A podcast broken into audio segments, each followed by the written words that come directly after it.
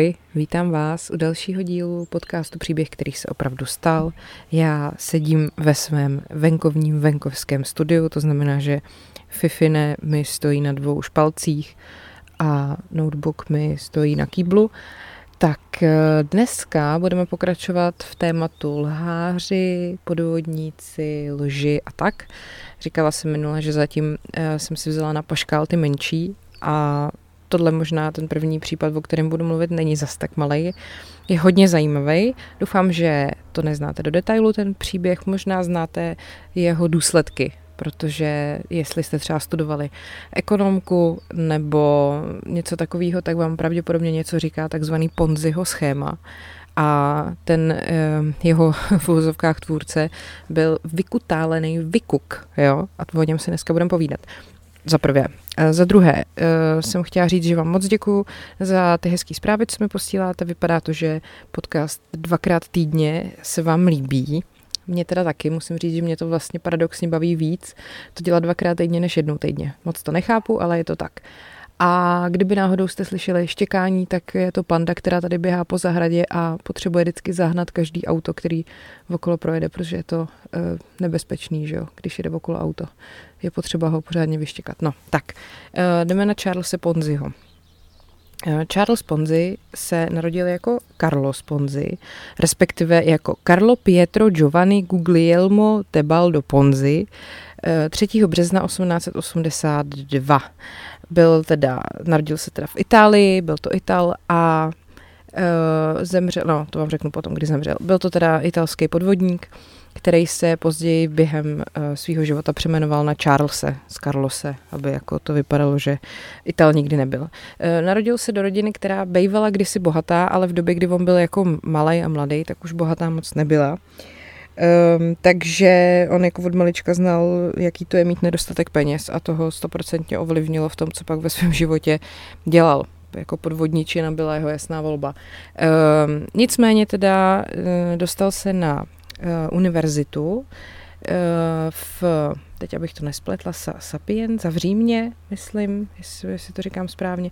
A tam teda uh, vlastně jakoby trpěl, protože jeho bohatý kamarádi si užívali a on na to neměl jako dost peněz, že jo, aby žil takový život jako oni. Um, večírky, pitky v barech, návštěvy opery, uh, byl to přelom 19. a 20. století, jo, takže návštěvy opery byly jako hipsta záležitost. A uh, jeho spolužáci byli teda mladíci z bohatých rodin, řekla jsem to správně, Římská univerzita La, La Sapienza. A on se tomu jejich stylu chtěl samozřejmě přiblížit, ale trochu se mu to vymklo, takže za necelý rok tady těchto těch večírků utratil peníze na celý studium, eh, který měl. A vlastně do, tý, do toho rodného města eh, se vrátil jako bez toho vysokoškolského titulu a jako totální vostuda, že jo. Takže Uh, no, jeho vlastně všichni příbuzní se totiž na to studium složili, protože věřili, že on bude jednou bankéř nebo prostě nějaký státní úředník, bude vydělávat velký peníze a tak, no, to se úplně nepovedlo. Takže uh, co mu zbylo? Mohl se vrátit k nějaký pomocný práci na poštovním úřadě v Parmě a nebo mohl zatnout zuby a vyrazit do světa. No a Amerika, že jo, tehdy prostě to byl takový ten, takový ten ideál, takový ten velký svět, prostě tam se jezdí teda lidi splnit ten americký sen, když se nebojí. A tak, uh, tak si řekl, že to zkusí. A zbalil kufry a vyrazil za oceán. Takže to bylo 21. 15. listopadu 1903, když připlul na lodi SS Vancouver do Bostonu a tam vlastně zjišťuje, překvapení, že nemá jako kde bydlet který, úspory, který vlastně měl, tak uh, prohrál v kartách ještě na palubě lodi. Takže on opravdu jako s těma penězma moc neuměl zacházet. Tím spíše jako zábavný, co se mu pak povedlo.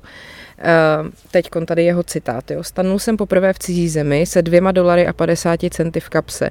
To bylo mé veškeré jmění. Nápadů jsem, všel na mil... Nápadů jsem však měl za milion a přesně v ně jsem celý život věřil a mé naděje mě nikdy neopustily. Později prostě teda řekl o síle svého amerického snu v rozhovoru pro New York Times. Nicméně teda bral každou práci, která se mu nabídla, jo, různě, já nevím, pomáhal v docích, uklízel odpadky, roznášel jídlo, přespával na podlaze v restauraci, naučil se teda výtečně anglicky, a pak, když teda povýšil konečně na číšníka, tak ho vyhodili, protože ukradl nějaký drobný. Prostě furt ty peníze byly achilovka hrozná pro něj. No a e, potom v roce 1907 konečně se mu nějakým způsobem podařilo jako profesně narůst. E, pracoval v Kanadě v Montrealu jako pokladní v banko za Rosy, a tam už uměl dokonce se domluvit pěti jazyky a byl, bylo vidět, že jako talent na čísla.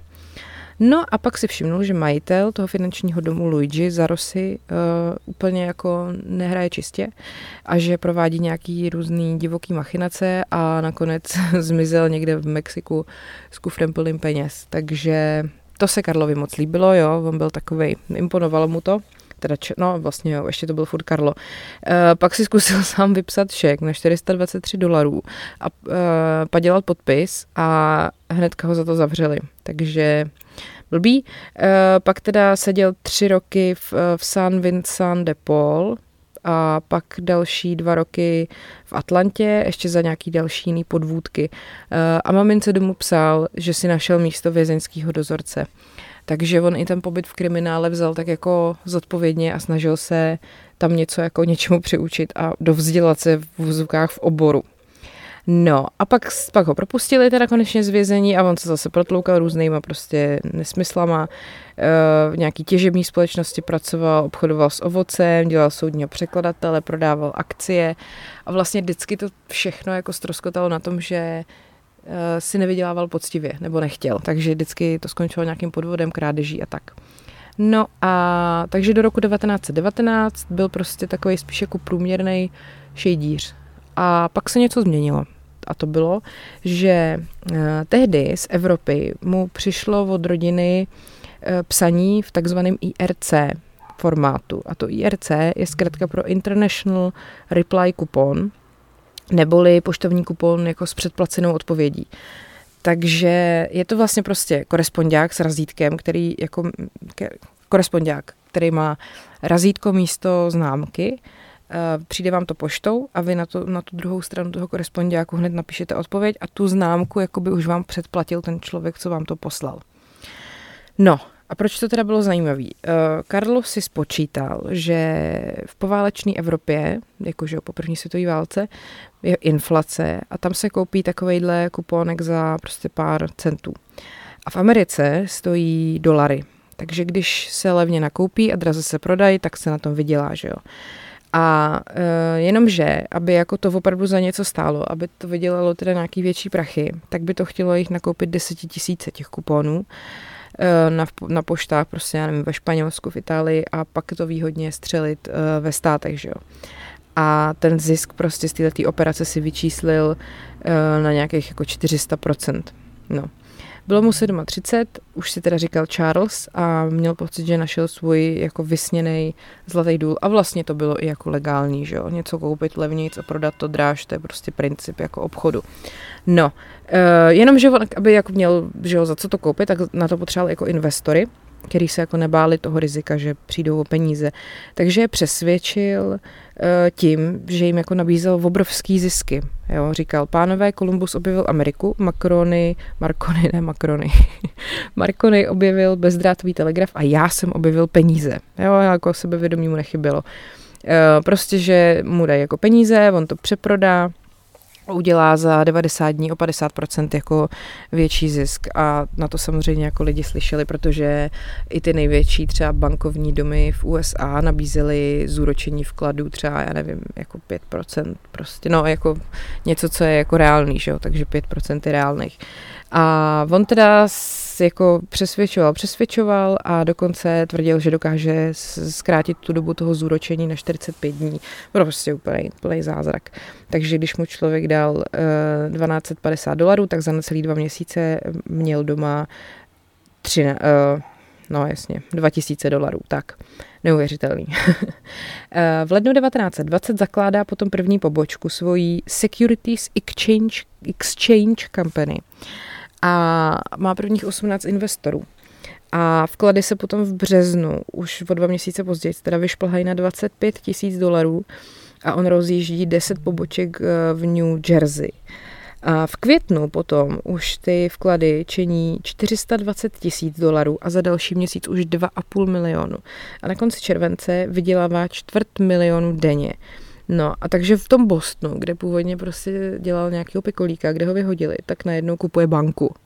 A lidi v Americe prostě zastavují domy a prodávají různý rodinný majetky a vybírají úspory, aby je mohli nadspat jemu že jo, do kapsy. No prostě neuvěřitelný. Jenomže pak samozřejmě se k tomu přichomejtla policie bostonská, pozvali si ho na stanici, vyslýchali ho, nezdálo se jim, že prostě ještě před půl rokem to byl úplný nuzák a teď je to najednou milionář. A on jim to všechno jako vysvětlil a dokonce jich většinu přesvědčil, aby se do toho zapojili taky a investovali u něj. Vtipný, ne? Uh, on měl prostě jako strašně do, dobře vychytanou image i chování, takový ten klasický con artist se tomu říká. Já nevím, jak bych to přeložila do češtiny. Mně přijde, že nemáme moc, jako ne imitátor, to, to, to je něco jiného. Con artist je vyloženě takový to, když se jako za někoho vydáváte, ale jako v oblasti nějakého třeba zaměstnání. Takový ten sňatkový podvodník a podobně, že jo. No, Um, takže oni jako díky tomu, nebo spíš no, díky tomu, že on byl takhle výmluvný a prostě okouzlující a, a důvě, důvěryhodný, tak uh, ty průmyslníci všichni mu dávali prostě desítky tisíc Eh, všichni jako, ale nejen jako bohatý lidi, ale i chudí, že jo? protože doufají, že tímhle tím zbohatnou, protože on sám prezentoval ten svůj americký sen jako s tím, že on taky začínal jako totální nula a teď on prostě je z něj milionář. No. Uh, ale teď teda v čem vlastně to spočívalo, jo? Celý, ten, celý ten jeho plán. Ono, on totiž samozřejmě ve skutečnosti žádný IRC kupony nekupoval, protože kdyby opravdu chtěl uspokojit jenom těch svých prvních 18 investorů, tak by těch kuponů musel koupit 53 tisíc, aby uh, měl ten zisk, co jim sliboval. Ale přitom uh, pak už v březnu 1920 vlastně ten počet jeho investorů přesahoval uh, 15 tisíc, pak už je bylo přes 30 tisíc a on by musel tím pádem fakt vykoupit pošty v půlce Evropy a naplnit jim prostě celý ty vole Titanic, jako aby to fungovalo. A to samozřejmě nedělal ve skutečnosti, takže se to leckomu jako nezdálo. A teď tady jeden finanční expert, Clarence Baron se jmenoval, tak upozorňoval na to, že to bude nějaký podvod. E, říkal, pokud ve Spojených státech amerických probíhá finanční operace, která by odpovídala slibovanému investičnímu obratu, musel by to být realizován prodej více než 160 milionů IRC kuponů jenže za celý rok se jich tu neprodalo více než 27 tisíc. Odkud tedy pocházejí zisky společnosti pana Ponziho? Hmm. No a tak deník Boston Post se v tom začal více jako hrbat a e, zjistili prostě, že do toho svého skvělého nápadu ten Ponzi sám neinvestoval ani cent. A kde teda vzal na všechny ty drahé auta a luxusní vilu a obleky? A kde vlastně teda bere všechny peníze? A tak dále. No a pak ještě jiní finančníci upozorňovali na to, že ta jeho klička, kterou jako on využil, těží z mezery ve federálním poštovním zákoně a že výslednou ztrátu v hospodaření poštovního ústavu zaplatí vlastně zase jen poplatníci daní. Takže se pomalu nad tím ponzim začaly stahovat mračna. A bankéřům začíná být jasné, že tu něco nehraje. Když si na poště koupíte známku, za jiné, na jiné poště vám ji za hotové peníze přece nevymění, že? No a teď teda podstata toho triku. On ty slíbený zisky těm investorům vyplácel z peněz těch lidí, kteří se zapojili až po nich. Takže když tyhle ty první vlastně uvidí ty hotové peníze, tak je samozřejmě nechají eh, v Ponziho rukou, a on, protože on jim řekne peníze, přece dělají další peníze, ne? Aha. No a přitom ve skutečnosti teda nevyvez ani jeden IRC kupon a prostě celá ta jeho operace stojí jenom na tom, že ty počty investorů se zvětšují a on těm jako starším platí z peněz těch nových. Trošku to připomíná pyramidu, to je zase trošku jiný jako koncept, který, ke kterému to často přirovnávají nebo dokonce říkají, že Ponziho schéma je pyramida, ale pozor, tam je to ještě trochu něco jiného, já se k tomu pak dostanu. Eh, tady jde vlastně jenom o ty důvěřivý lidi, kteří jsou kolem toho jednoho člověka.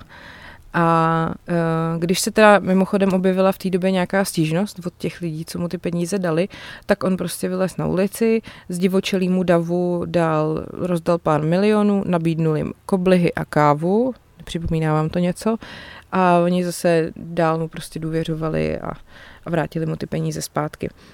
No, jenomže každá pohádka má jednou takový jako konec, řekněme. V srpnu 1920 ho zadržela federální policie a audit ukázal, že jeho bankovní dům ve skutečnosti plave na vodě a jeho úžasná firma Securities Exchange Company je ve skutečnosti 7 milionů dolarů v mínusu. Ten jeho, ten jeho celý ponzi kým, protože ono takhle, jo, to se mi taky nelíbí. Um, oni to překládají jako ponziho schéma, ale jako s kým je v angličtině spíš jako podvod, že jo? Jako schéma je v češtině trochu něco jiného. No, to je jedno. Uh, takže kolaps tady toho celého vlastně normálně přived k pádu dalších jako pět bankovních domů. A investoři nakonec byli rádi, že se jim třeba z každého dolaru vrátilo 30 centů. Hrubá jejich ztráta nakonec činila kolem 20 milionů dolarů, což je dneska asi 225 milionů dolarů. No a on byl teda odsouzený za poštovní podvod na pět let a dalších devět pak dostal uh, za krádež. V roce 34 pak ho deportovali do Itálie a stejně mu teda potom různý jako ještě výdělečný experimenty, jak si nedali spát. Uh, cestoval po světě, ale už nikdy nedosáhnul takového v uvozovkách úspěchu. Uh, umírá potom, myslím, v roce 66 uh, v nemocnici v Rio de Janeiro na krvácení do mozku. Uh, a zhodnotil tehdy svou kariéru slovy, i kdyby za ty peníze nedostali zpátky nic, pořád by to bylo levné. Vždyť jsem jim předvedl tu nejlepší show, kterou Amerika nezažila od příchodu prvních osadníků. Hele, jak se nám to hezky propojuje, jo? První osadníky jsme tu měli minule. Myslím si, že za těch pár milionů jim ta podívaná stála. Ty pán si fakt věřil. No, takže v roce 66 umírá, ale jako Ponziho s kým tak, teď vám tady panda zaštěkala, protože okolo jela motorka. Uh, Ponziho s kým žil dál a jako na, na tomhle principu potom uh, se... Tak, to byla taková kulturní vložka. Pando! Pardon, no. Uh, se potom vytvořily další, uh, další různé podvody po celém světě. Lidi se prostě nepoučili, neznali jako e, základ tady toho podvodu a tak na to furt nelítávali. E, vlastně teda dáme, dáme, ne dáme, dejme tomu, že nějakých jako pár desítek let to docela jako lidi e, odhalovali, ale pak přišel takzvaný sirkový král. E, jmenoval se Ivar Kreuger a byl to muž, který dokázal zajistit svým zápalkám dvoutřetinový světový monopol. A byl vlastně tvrdil o sobě, že Leonardo da Vinci světových podvodníků, což taky jako mu sebevědomí nechybilo, ale uh, spisovatel Ellen Churchill řekl, že ve skutečnosti byly jeho manipulace s penězi natolik dětinské, že by kdokoliv znalý alespoň z základů účetnictví musel pochopit, že si čísla vymýšlí a falšuje. Ale teda tady to pana, pana Krojgra, ten jako kolotoč finanční trval o něco díl, protože uh, on měl 400 výrobních společností, uh, jejichž byl jako majitelem, takže ty průběžné zisky jako z těch investic v uvozovkách mohl generovat z těch společností, což teda dělal a pak vyšla na jeho pravda a on se zastřelil. Uh, pak to samé se dělo v 80. letech v Belgii. Uh, ekonomický vizionář Jean-Pierre van Rossem byl odsouzený na pět let za bankovní podvod a finanční machinace. Jeho burzovní projekt Manitron se ukázal být kolosální uh, boudou na důvěřivce. A jeho triku dokonce podlehla i belgická královská rodina, prosím vás. Ten si teda nesplnil sen mít na každý den jedno Ferrari, ale měl to těsně, měl jich 108. Eh, odmítal nadšení, že by provozoval Ponziho schéma. Schéma, jasně, Ponziho schéma. A říkal, žádný Ponzi, byl to prostě způsob, jak vyjebat se systémem, hlásal z vězení. To se mi líbí. Pak to samý vlastně zase zkoušela v roce 1990 ruská investiční společnost MMM, díky tomu, že tehdy byla na mezinárodním trhu taková dynamická situace, protože spadla železná opona a tak dále, že jo, v Rusku prostě byla hyperinflace, tak tahle ta společnost slibovala lidem zúročení eh, ve výši tisíc procent, prosím vás. Takže kdybyste vložili korunu, tak oni vám dají tisícovku, to je docela dobrý, ne? Takže tomuhle tomu kouzlu podlehlo přes 20 milionů lidí a um, utopilo se tam celkem 10 miliard dolarů, prosím vás. No. Uh, a teď se ještě dostanu k tomu, k tomu, k té pyrado, blá, blá, blá, uh, k pyramidový, uh, pyramidovému schématu, nebo pyramidový hře, nebo ještě letadlo se tomu taky říká. Je to trošku něco jiného, protože to je obchodní model, kde vlastně ten výdělek závisí na tom, že vy do toho schématu přivedete další účastníky. Takže každý potom nový člověk musí za vstup do toho schématu zaplatit poplatek a za to vlastně pak dostane právo inkasovat ten poplatek nebo jeho část od dalších účastníků, který sám získá. Jo? Takže to je takový nekonečný vlastně koloběh. A část vybraného toho poplatku si nechá pro sebe a část odevzdává tomu, kdo jej získal. A takhle to jde prostě, že jo, furt dál a dál a dál. Takže oni vlastně nenabízejí žádný jako produkt ani službu, jenom prostě to jako vydělává peníze na tom, že vy tam tlačíte nebo táhnete další lidi. Takže eh, na tom vlastně pak ve finále vydělají jenom ty organizátoři a ty, co tam vstoupili hnedka na začátku, protože ten počet těch potřebných účastníků narůstá exponenciálně, což všichni víme dneska už, co je, protože už rok žijeme v posrané pandemii. Uh, a samozřejmě, že v mnoha zemích je tohleto jako nelegální. Nicméně teda uh, v Česku tady tohleto jelo dost. V brněnská společnost Sorena Invest dostala za takovýhle letadlo 12-letý trest, protože tady tohle to prostě provozovala úplně přesně tak, jak jsem teďka popsala. A e, k tomu ještě Ponziho schématu mám jednu aktuálnější věc a to je vlastně takový taky možná docela šampion mezi podvodníkama, který se jmenuje Bernard Leon Medov, což je americký podnikatel a předseda burzy Nasdaq v roce 2008. A teď zase ještě panda, takže si to můžeme užít. Už je ticho? Ne, není? Ne? No, 29. dubna 1938 se narodil, jo, Bernard Leon Madoff. A byl to teda investiční, pardon, je to investiční bankéř a jak jsem říkala, založil jeden ze zakladatelů a pak i předseda burzy Nasdaq a zároveň pachatel největší zpronevěry v dějinách USA. Ehm, jeho firma totiž byla jedním z největších obchodníků na Wall Street a on sám byl považován za přední osobnost židovské filantropie. V roce 1960 založil společnost Bernard L. Madoff Investment Securities a až do prosince 2008 byl jejím předsedou. Prosinci 2008 byl zatčen agenty FBI a obviněn z rozsáhlého podvodu, jednoho z největších v americké historii. Podle FBI jím řízené hedžové fondy byly založeny na takzvaném Ponziho schématu, což je ta to, co jsem tady, o čem jsem tady celou dobu mluvila. On tedy lákal prostě ten Medov ty klienty do nějakých fondů na vysoké úroky, ale ty jim pak nevyplácel z výnosů, nýbrž z vkladů nově příchozích. Hele, já vám tady vlastně dávám úplný návod na to, jak si rychle vydělat prachy na blbých lidech, jo. Ale nikomu to neříkejte, prosím vás. Tak, um, ten Medov to své pochybení potom dokonce přiznal, a podvodem byly postižený velký a renomovaný finanční instituce, jako BNP Paribas, což je banka, že Santander, nebo Societe Generale. Uh, teď si říkám, jako, jak je to do prdele možný, že takovýhle velký jako instituce se nechají takhle napálit a vy, my všichni takovýmhle institucím svěřujeme svoje peníze. To nezní moc jako dobře, ne? Co? No. Uh, eh, 10. března 2009 proběhlo první jednání soudu ve kterém za pronevěru 50 miliard dolarů, teď tam tady bimbá zvon, uh, finančníkovi hrozil až 20-letý trest odnětí svobody. Uh, případ mimo jiné teda odhalil slabiny v regulačním systému amerických finančních trhů. No shit, tyjo. 12. března 2009 potom on přiznal vinu u všech 11 obvinění, podle kterých klamal investory a spronevěřil teda těch 50 miliard. Přiznal se a prohlásil, hluboce se omlouvám a stydím se. To je dojemný. Uh, No, a americká federální prokuratura pro něj pak požadovala trest 150 let vězení a pokutu 170 miliard dolarů za spronevěru. A no, to je dost docela, mi přijde. To asi úplně si ve vězení nevydělal. Uh, rozsudek potom v maximální tým výši, jak jsem říkala, těch 150 let, nad ním vydesli 29. června 2009 mi připomíná, jsem uh, tuhle poslouchala podcast Opravdové zločiny a tam holky říkali, že někdo dostal trest odnětí svobody nějakých, já nevím, asi 370 let nebo něco takového. Jak to v té Americe prostě dělají, buď dostanete třeba 20 do životí, nebo prostě 400 let, nebo takhle.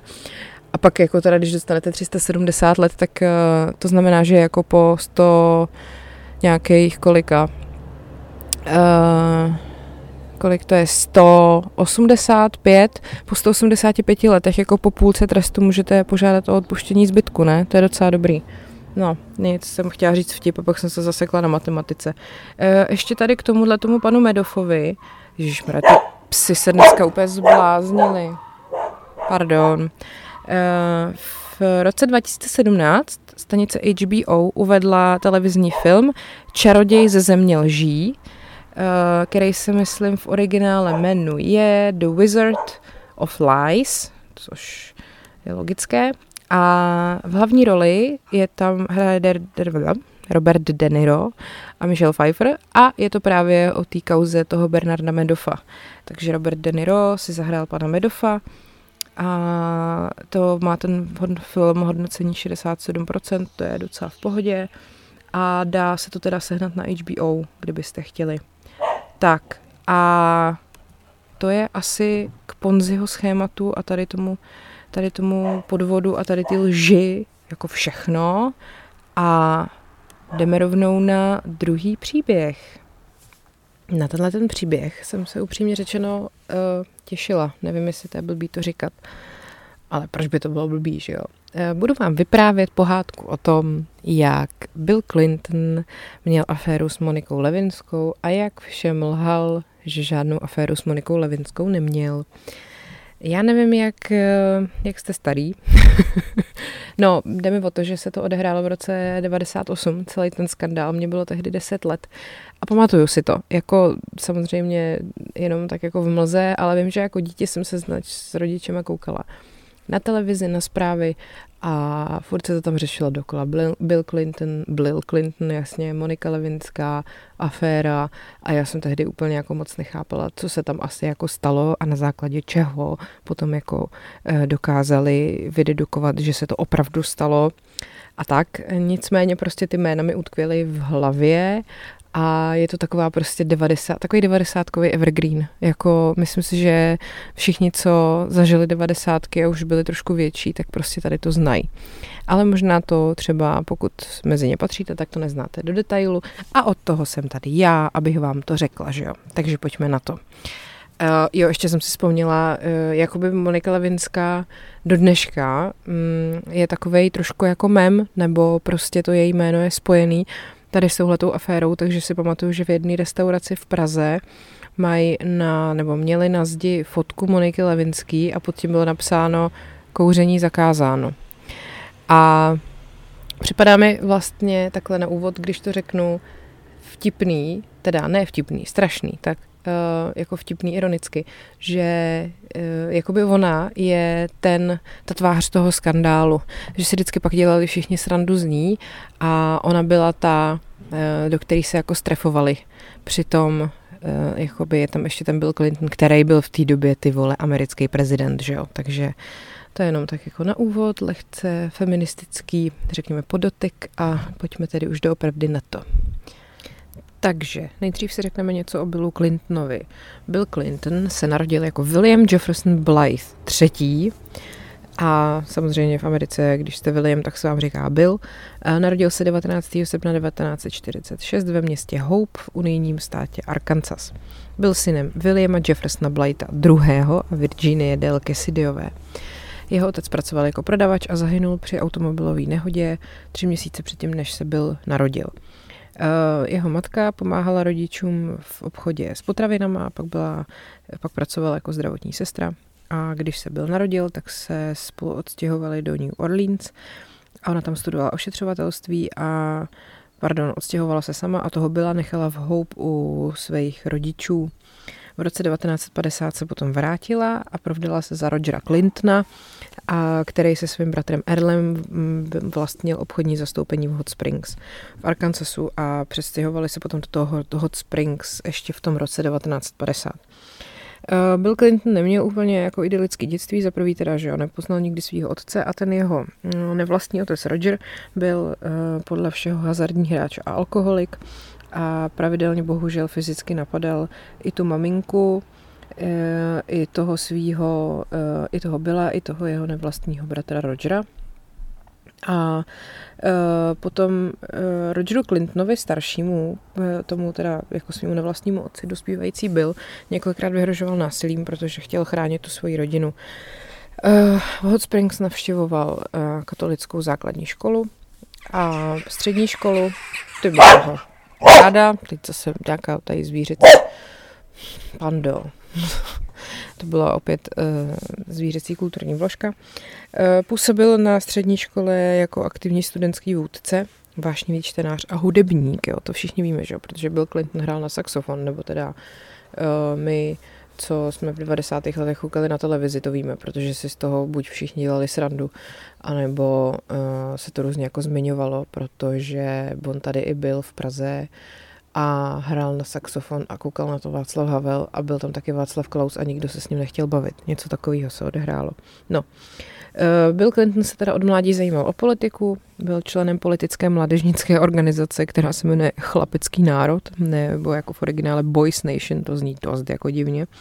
Setkal se s JF Kennedym v Bílém domě a rozhodl se, že chce být voleným politickým funkcionářem, což asi všichni chápeme. Já kdybych se podívala do Bílého domu, tak taky asi hned mě napadne, že tohle musí být skvělý job.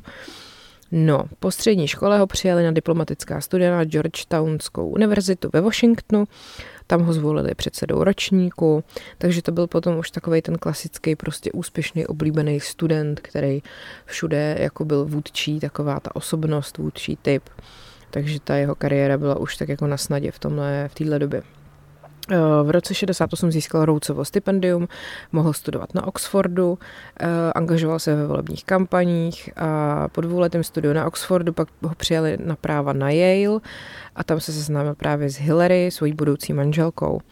Eh, potom přednášel, když skončil na Yale, tak přednášel právo na univerzitě v Arkansasu a pak v roce 74 neúspěšně kandidoval do kongresu, v roce 76 už úspěšně a stal se vrchním státním zástupcem v, teda v Arkansasu. V roce 78 poprvé vyhrál volby a stal se arkansaským guvernérem, který ty volby pak znova prohrál v roce 80, protože ně, mm, podnik nějaký nepopulární kroky. V roce 82 ho zase zvolili zpátky a tam vlastně se trval až do svého zvolení 42. prezidentem USA. A během té funkce se snažil hlavně reformovat školství a zdravotnictví, podporovat zaměstnanost a vyrovnat státní rozpočet, a což potom vlastně v tom pokračoval i jako prezident. Byl následovníkem George Bushe staršího, předchůdcem George Bushe mladšího, je teda členem demokratické strany a za úplně jako největší klady toho úřadování, který jsou přisuzovaný, jsou dohoda z Osla jako pokus o mírový řešení izraelsko-palestinského konfliktu z roku 93 nebo zmírnění amerického národního dluhu. Tady bych ještě dlouho mohl mluvit o tom, jaký politický kroky podniknul Bill Clinton, že jo, a v roce 92 obdržel 52% hlasů a za viceprezidenta si uh, zvolil Alagora. Tak to je jako jeden základ úplně, co asi potřebujete vědět k jeho prezidentování. Pak jsou tady spousta jako věcí, eh, jak koho co podporoval a, a podobně, ale teď se vrhneme už konečně na tu aféru s Monikou Levinskou. No, Monika Levinská byla 22-letá stážistka, která e, pracovala v Bílém domě a e, vlastně už jako někdy v roce 96 se svěřila svojí kamarádce Lindě Tripový, která byla jako její kolegyně, že má s Billem Clintonem nějaký intimní poměr. Vůbec jako poprvé, kdy se to jméno Moniky Levinský začalo zmiňovat, bylo, když se vyšetřovala aféra eh, s jinou, vlastně tou eh, kolegyní nebo jakoby spolupracovnicí byla Clintona, která se jmenovala příjmením Jonesová a teď jsem úplně ty vole. No, prostě, já když tak tady najdu to křesní, prostě tady tato eh, paní už předtím obvinila Billa Clintona z toho, že ji sexuálně obtěžoval eh, ještě v době, kdy byl v úřadu toho arkanseského guvernéra. A eh, když teda, bylo to prej údajně 8. května 1991, že navštívila jeho pokoj v hotelu, kde byli na nějakém výjezdním zasedání a údajně prej Bill Clinton prostě si před ní svlíknul a začal jako jí lákat nebo prostě přemlouvat, aby s ním uh, něco jako měla. A ona teda po, o tom jako mlčela několik let, do roku 94, ale potom uh, v roce 94 na něj podala teda trestní oznámení za sexuální harašení a bylo to vlastně dva dny předtím, než uh, jako vypršel limit, kdy ona tohle mohla udělat, než by se tohle celé jako promr, pro, promrčilo, promlčelo a chtělo po Billu Clintonovi 750 tisíc dolarů jako na, za, za jako újmu psychickou. No a vlastně, uh, jo, Paula Jones se jmenovala, tak. Um, no a protože uh, se tady to vyšetřovalo s tou Paulou Jones, tak už se jako vědělo, nějak se šuškalo, že právě Clinton má něco i s Levinskou, že teda uh, jakoby sleduje nějaký takový pattern prostě, který furt opakuje, že opět jako se zaplet s nějakou uh, mladou jako svojí jakoby kolegyní. Takže tu Levinskou zavolali k výslechu a ona tam podepsala místo přísežný prohlášení, že spolu nikdy nic neměli. A na to konto potom se vlastně i ten případ té Pauli Jones uh, jakoby odložil, prostě ne, nikdy se to jako nevyřešilo, ne, neprokázalo se, že by teda ona opravdu to, že by to obvinění bylo jako pravdivý. Nicméně, důležitá věc, ta právě byla, že ta Levinská se o této aféře s tím Clintonem svěřila té svojí kamarádce Lindě. No ale budeme říkat kamarádka tak jako v úzovkách, protože Linda za prvý, jako se mi líbilo, že uh, jakoby je připravená uh, za každé situace a řekla Monice, aby rozhodně uh, si zachovávala nebo aby uchovávala důkazy toho, že se ta aféra opravdu děje. To znamená, aby si nenechávala vyčistit modrou sukni, na který je bylo sperma, a aby prostě měla nějaký důkazní materiály, kdyby náhodou jako se něco stalo.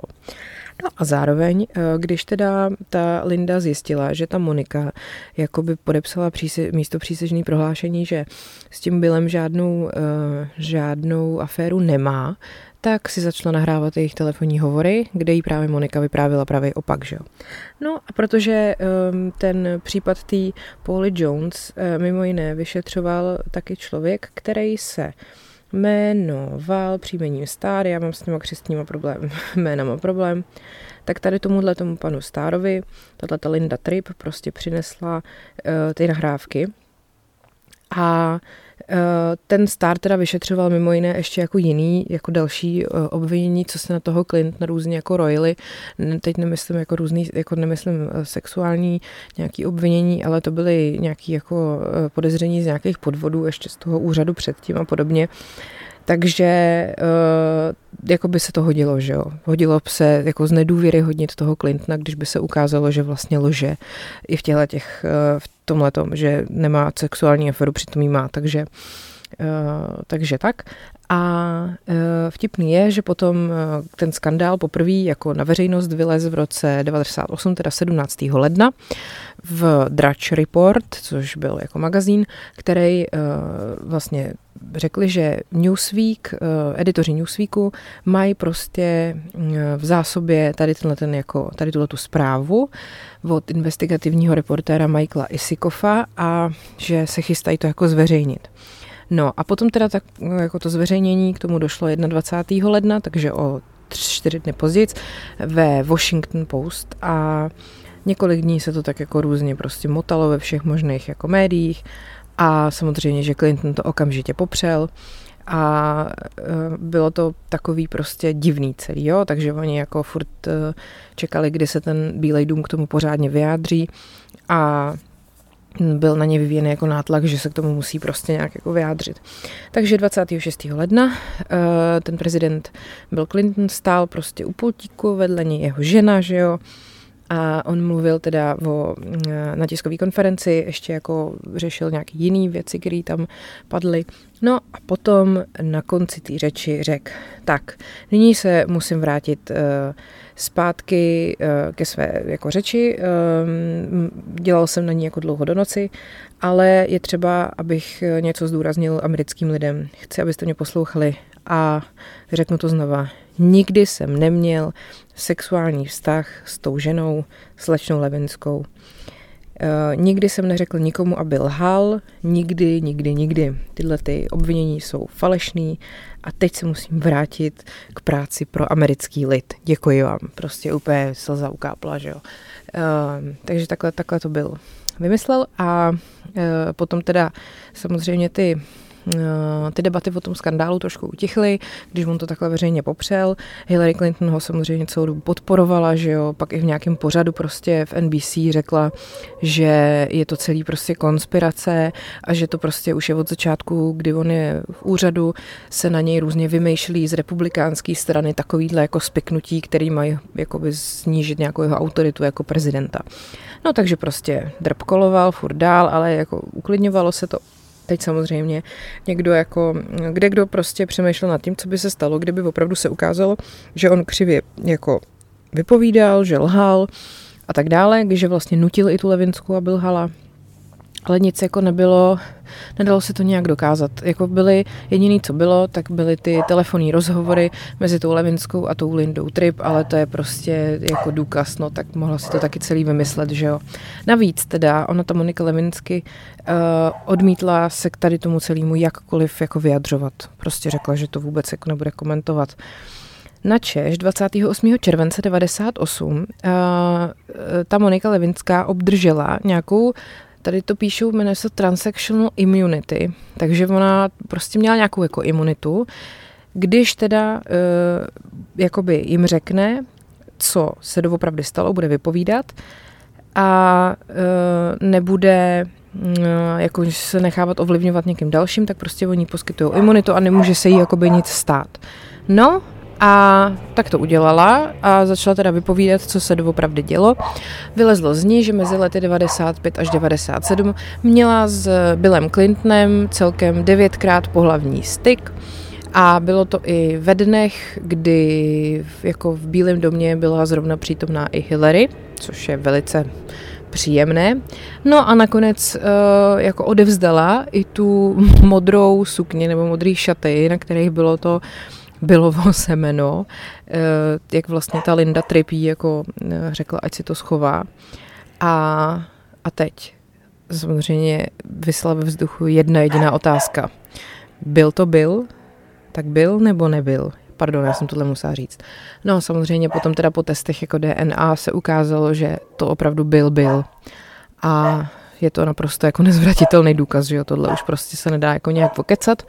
Takže potom byl Clinton v 17. srpna 1998 eh, vlastně jakoby před porotou u soudu vypověděl, že eh, měli spolu teda improper physical relationship, jako takže ne, nevhodný fyzický uh, vztah a že to prostě nebylo jako správný. No a Potom teda 20. srpna 1998, tři dny potom, co on teda vypovídal, tady v tomhle celém skandálu, se spustila operace, uh, Infinite Reach se to jmenovalo, která uh, jakoby no prostě vystřelili na um, základnu al v Afghánistánu a některý potom uh, jako země nebo i média a různý jako Eh, protestující a členové republikánské strany prostě obvinovali Clintona z toho, že tady tyhle ty útoky objednal, jako aby eh, odlákal pozornost od toho celého skandálu, že prostě když tři dny po tady tomhle tom zautočí na Afghánistán, tak jasně, že strhne pozornost jinam.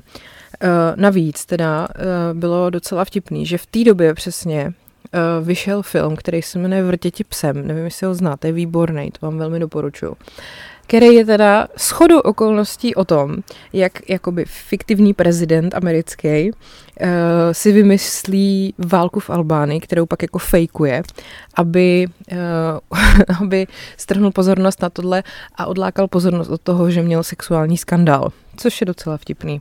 No samozřejmě, že pak to všichni jako odmítli prostě z té administrativy Bílého domu, že by se něco takového jako dělo, že nic, uh, prostě ne, nebudeme bombardovat Afghánistán jenom proto, aby jsme uh, aby jsme odlákali pozornost od toho, že Bill ho nedokáže udržet v kalhotách. Uh, a pak se to prostě jako nikdy nepotvrdilo, že by to tak bylo samozřejmě. No ale pak se samozřejmě řešilo, že teda Bill předtím křivě vypovídal, křivě přísahal, ovlivňoval tu Moniku, aby tvrdila, že se nic nestalo a tak dále. Takže uh, tam potom byly hrozně vtipné jako věci, kdy on, jak je právník vystudovaný, tak moc dobře ovládal ten právnický jazyk, takže zkoušel takový ty kličky, jakože, uh, no on to myslel tak, že s ní jako neměl sexuální vztah, jako ve smyslu, že on nebyl jako aktérem, že on byl jenom jako přijímačem. A takový, a že jí nikdy nesahal na uh, prsa, uh, anus, genitálie, nebo vnitřní stranu stehen, nebo půlky zadku, no prostě úplně jako šílenosti. Nebo pak tam jako se zamýšlel nad tím, jestli, uh, když se ho zeptali, jestli je to jako sexuální poměr, tak on se zamýšlel nad tím, co přesně je, slovíčko je. Prostě takovýhle úplně jako fakt, no, dělal, co mohl samozřejmě. Pak teda uh, ta soudkyně uh, ho obvinila z toho, že prostě lhal, bla, bla, bla, dali mu dohromady pokutu 90 tisíc dolarů a uh, pak mu teda, on řekl, že to jako odmítá, nebo on, říká, že on, pardon, on řekl, že to jako odmítá, protože prostě nemá tolik peněz, má finanční problémy, ale uh, že uh, pak nakonec mu vlastně pozastavili tu právnickou licenci v Arkansasu na pět let a to pak potvrdil i nejvyšší uh, soud Spojených států. No a samozřejmě, že uh, se stalo to, že pak ho na něj jako dost zanevřela i ta demokratická strana jako taková, protože měli pocit, že on jim strašně jako poškodil image, že jo, a že prostě hrozně nahráli republikánům a tak dále a tak dále, že to jako mělo pak jako dopady prostě na, na další politickou situaci v té zemi. A myslím si, že pak je samozřejmě ještě další část toho, že on čelil impeachmentu jako odvolání, kdy vlastně o tom hlasovala ta sněmovna reprezentantů a nakonec teda to neodhlasovali, takže on normálně zůstal dál v úřadu. Uh, pak vlastně další, kdo čelil impeachmentu, podle mě od Billa Clintona byl až Donald Trump celkem nedávno a ten to taky jako přežil tehdy. No, takže tady to vlastně všechno byly dopady toho, že byl si prostě užil párkrát s Monikou. Um, vtipný podle mě ještě dost je, že na základě tady toho uh, se ozval Larry Flint, jestli znáte, viděli jste film Lit versus Larry Flint od Miloše Formana, hraje ho tam Woody Harrelson, taky moc dobrý film. Je to, byl to mm, vlastně šéf uh, magazínu Hustler, jakoby takový, dá se říct, jako král čuňačinek. Eh, a ten nabídnul eh, odměnu milion dolarů. Eh, on byl totiž velmi jako zapřísáhlý nepřítel republikánů a chtěl jako vyhrabat nějakou špínu na republikánský členy kongresu který vlastně vedli jakoby tu kampaň za to odvolání toho Clintona, protože on jako tvrdil, že prostě špínu můžete najít na kohokoliv a že je to pokrytecký, že oni prostě chtějí odvolávat prezidenta, protože si užil se stážistkou, protože sami republikáni tohle tak dělají. No a opravdu se jako ukázalo několik dalších takovýchhle aférek, který ty republikánský kandidáti měli. Takže například Henry Hyde, eh, který eh, byl jeden z těch vůdců toho, jako, eh, toho, té snahy o to odvolání Clintona, měl samozřejmě aféru se svojí kolegyní, kterou měl jako v kanceláři Bob Livingston, měl aféru to do s počkat, teď jsem to ztratila, Jo, tady Bob Barr, další republikán, eh, měl aféru, jako byl samozřejmě ženatý, měl aféru se svojí asistentkou, Dan Barton eh, měl aféru dokonce v roce 83, takovou, že se mu narodil i nemanželský dítě. Eh, pak tady Newt Gingrich měl aféru taky se svojí asistentkou a i když byl ještě stále ženatý se svojí ženou a pak je tady ještě Steven Sila Turet, ten měl aféru s členkou svého štábu, tady dokonce jméno Jennifer Laptuk. A ještě je tady republikánka, dokonce žena, Helen Chenovet Hage eh, z Idaho a ta velmi jako agresivně křičela potom, aby Clintona odvolali a pak sama e, přiznala, že má šest let trvající aféru s ženatým rančerem e, od roku 80. Takže velmi pěkný. Samozřejmě klasika zloděj nejvíc křičí, chyťte zloděje, že jo. No. Uh, takže takhle, asi to je k tomu všechno.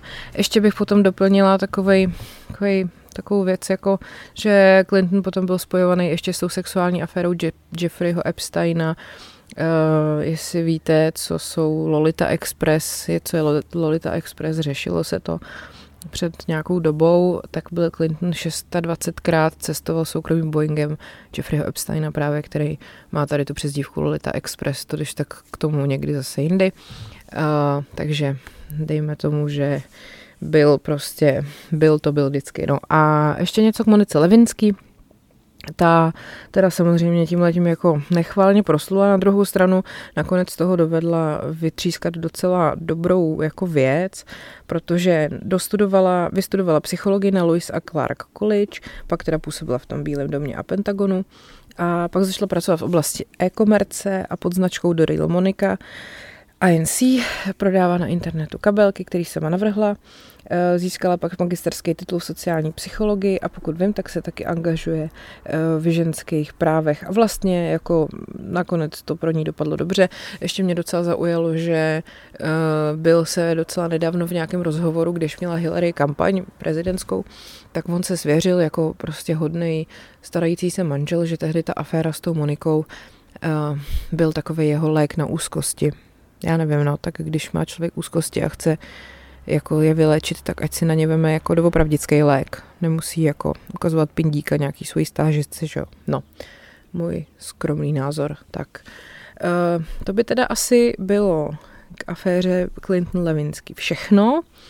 A pro dnešek je to taky všechno, takže doufám, že se vám to líbilo. Děkuji vám za pozornost, budu se těšit zase v pondělí a ať je váš život příběh, který se opravdu stal.